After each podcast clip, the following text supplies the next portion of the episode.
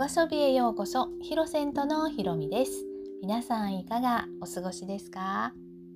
先日人生初の落語を聞きに行った時のお話をしたいと思います。えー、私は大阪市内の下町生まれでして、えー、お笑いに囲まれて育ったようなものなんですね。えー、学校でもやはりあの面白い子が人気がありましたし、えー、こう父もあの家族をよく笑わせてくれました。えー、髪の毛が薄いネタ自虐ネタでね、えー、笑わせてくれて、で今でもねやっぱりあのカツラのネタとかあの髪の毛が薄いネタに弱いですねもうすぐ笑っちゃいますね。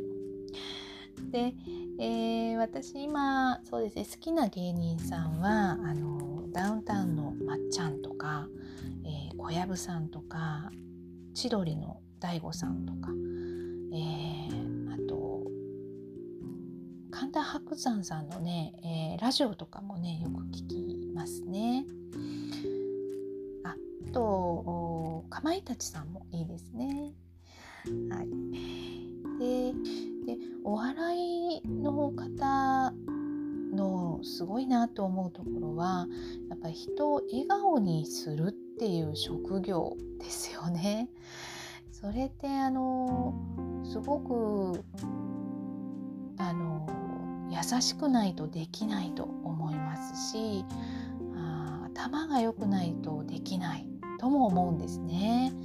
でそういったことをこう職業にしようと思った気持ち、それが本当に尊敬します。で落語はですね、えー聞いたことはあったんですが、生で聞きに行くことは初めてだったんですね。で大阪の天満というところに繁昌亭という場所がありまして、でそちらの方にあの行きました。えー、ヨガの生徒さんが誘ってくださって、えー、行くことができたんですね。でその日はですね、結構有名な方が出演されてたようで、えー、例えば月亭方正さんとか桂あやめさん、桂三四郎さんなんかがね、えー、出演してて、えー、にぎわってました。最初は落語能になってなくて、というのはあのー、漫才を聞くのとちょっと落語を聞くのとではちょっと頭の使い方が違うなって、えー、見てて思いましたね。えー、落語の場合はあの言葉、耳でやっぱりしっかり聞いて、そしてその情景とかあを頭の中でちゃんとこう想像して、そしてそれで笑うっていうね、えー、過程が必要なんだなって思いました。でもだんだん慣れてくるともうとっても面白くって、あの本当お腹抱えてね笑いましたね。で今ソーシャルディスタンスで隣の方の席が結構、まあ、隣のと隣が空いててね、一つ飛んであのお客さんが入ってるんですけれども、あの隣の隣に座ってたおじさまがもう本当にあの楽しそうにねあの笑ってるんですよね。でそれをあの聞いてるだけでもねこっちも誘われて、えー、笑えてくるっていうね、これが本当あの直接聞きに行く、あの見に行くあの良さだなとも思いました。で繁昌亭の近くにね、えー